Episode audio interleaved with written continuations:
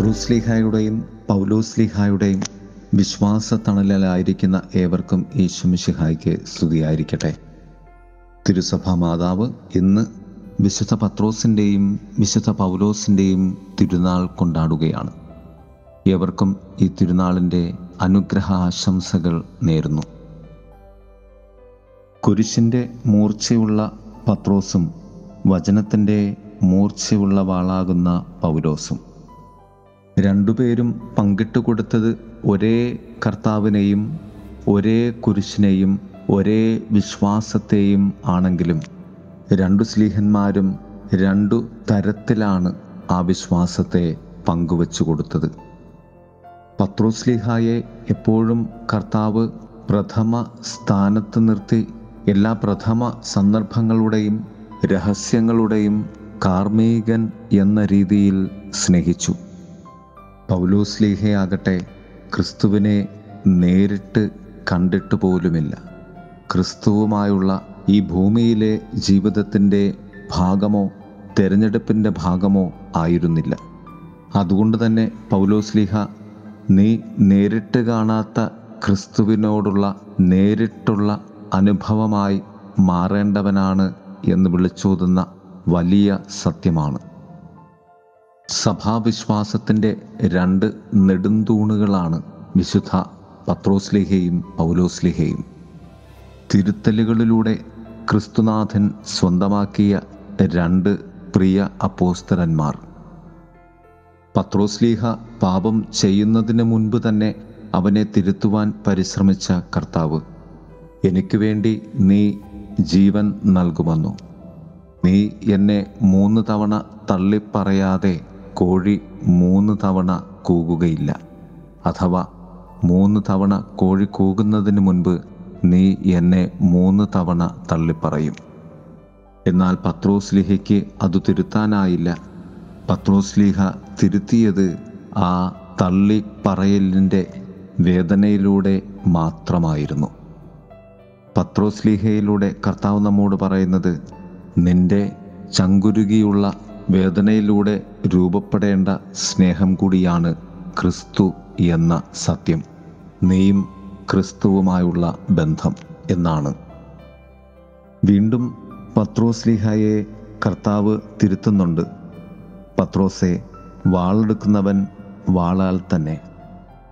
അതുകൊണ്ട് കർത്താവ് പത്രോസിന് വേണ്ടി അവിടെ തിരുത്തുകയാണ്. പ്രധാന സേവകന്റെ ചെവി ഛേദിച്ച പത്രോസ്ലേഹയുടെ വാളിനെ ഉറയിലേക്കിടിയിച്ചുകൊണ്ട് ആ ചെവി തിരികെ സൗഖ്യപ്പെടുത്തുന്ന കർത്താവ് പത്രോസിന്റെ മരണത്തിന് വേണ്ടി ആ തിരുത്ത് നടത്തുകയായിരുന്നു. കാരണം നിന്റെ മരണം വാളാലല്ല ദൈവം നിശ്ചയിച്ചിരിക്കുന്നത്. എന്റെ കൂടെ കുരിശിനാൽ തന്നെയാണ് എന്ന് കർത്താവ് പറയാതെ പറയുകയായിരുന്നു. അതാണല്ലോ കർത്താവ് പറഞ്ഞത്. പ്രായമാകുമ്പോൾ വേറൊരുവൻ നിന്റെ അരമുറുക്കുകയും നീ ആഗ്രഹിക്കാത്തിടത്തേക്ക് നിന്നെ കൂട്ടിക്കൊണ്ടുപോവുകയും ചെയ്യും എന്ന്. എന്നാൽ പൗലോസ്ലീഹ വാളിനാലാണ് മരണപ്പെടുന്നത് എന്നാണ് പാരമ്പര്യം പറയുന്നത്. കത്തോലിക്കരെ നിഗ്രഹിക്കുവാൻ വാളെടുത്ത് ഇറങ്ങിത്തിരിച്ച സാവൂളെന്ന പേരായവൻ യഹൂദ ജ്ഞാനത്തിന്റെയും മതത്തിന്റെയും വിദ്യയിലൂടെ കടന്നുപോയവൻ. ആദ്യ കത്തോലിക്ക രക്തസാക്ഷിയായ വിശുദ്ധ സ്റ്റീഫന്റെ മരണത്തിന്റെ പ്രധാന കാരണക്കാരൻ. അതുകൊണ്ട് പൗലോസ്ലീഹ വാളിനാൽ മരണപ്പെടുന്നു.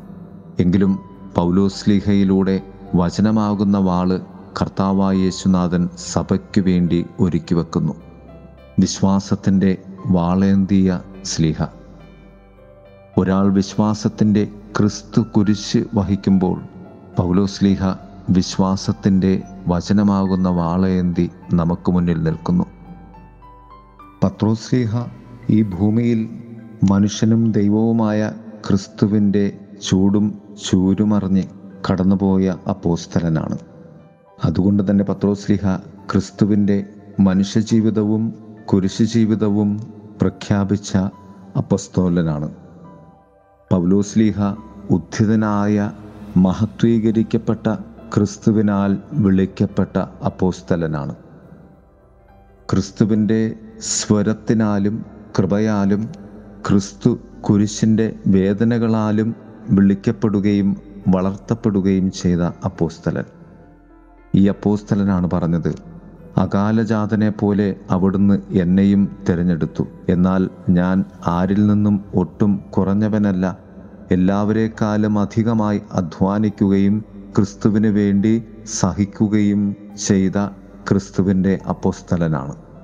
യേശുനാഥൻ പത്രോസ്ലിഹെ ഈ ഭൂമിയിലായിരിക്കുമ്പോൾ തന്നെ തന്റെ വാക്കിനാൽ മഹത്വപ്പെടുത്തിയെങ്കിൽ പൗലോസ്ലിഹ ഈ ഭൂമിയിലായിരുന്നു കൊണ്ട് തന്റെ സഹനത്താൽ ക്രിസ്തുവിനെ ആവർത്തിച്ച് മഹത്വപ്പെടുത്തിക്കൊണ്ട് ക്രിസ്തു മഹത്വം സ്വന്തമാക്കിയ അപ്പോസ്തലനാണ്.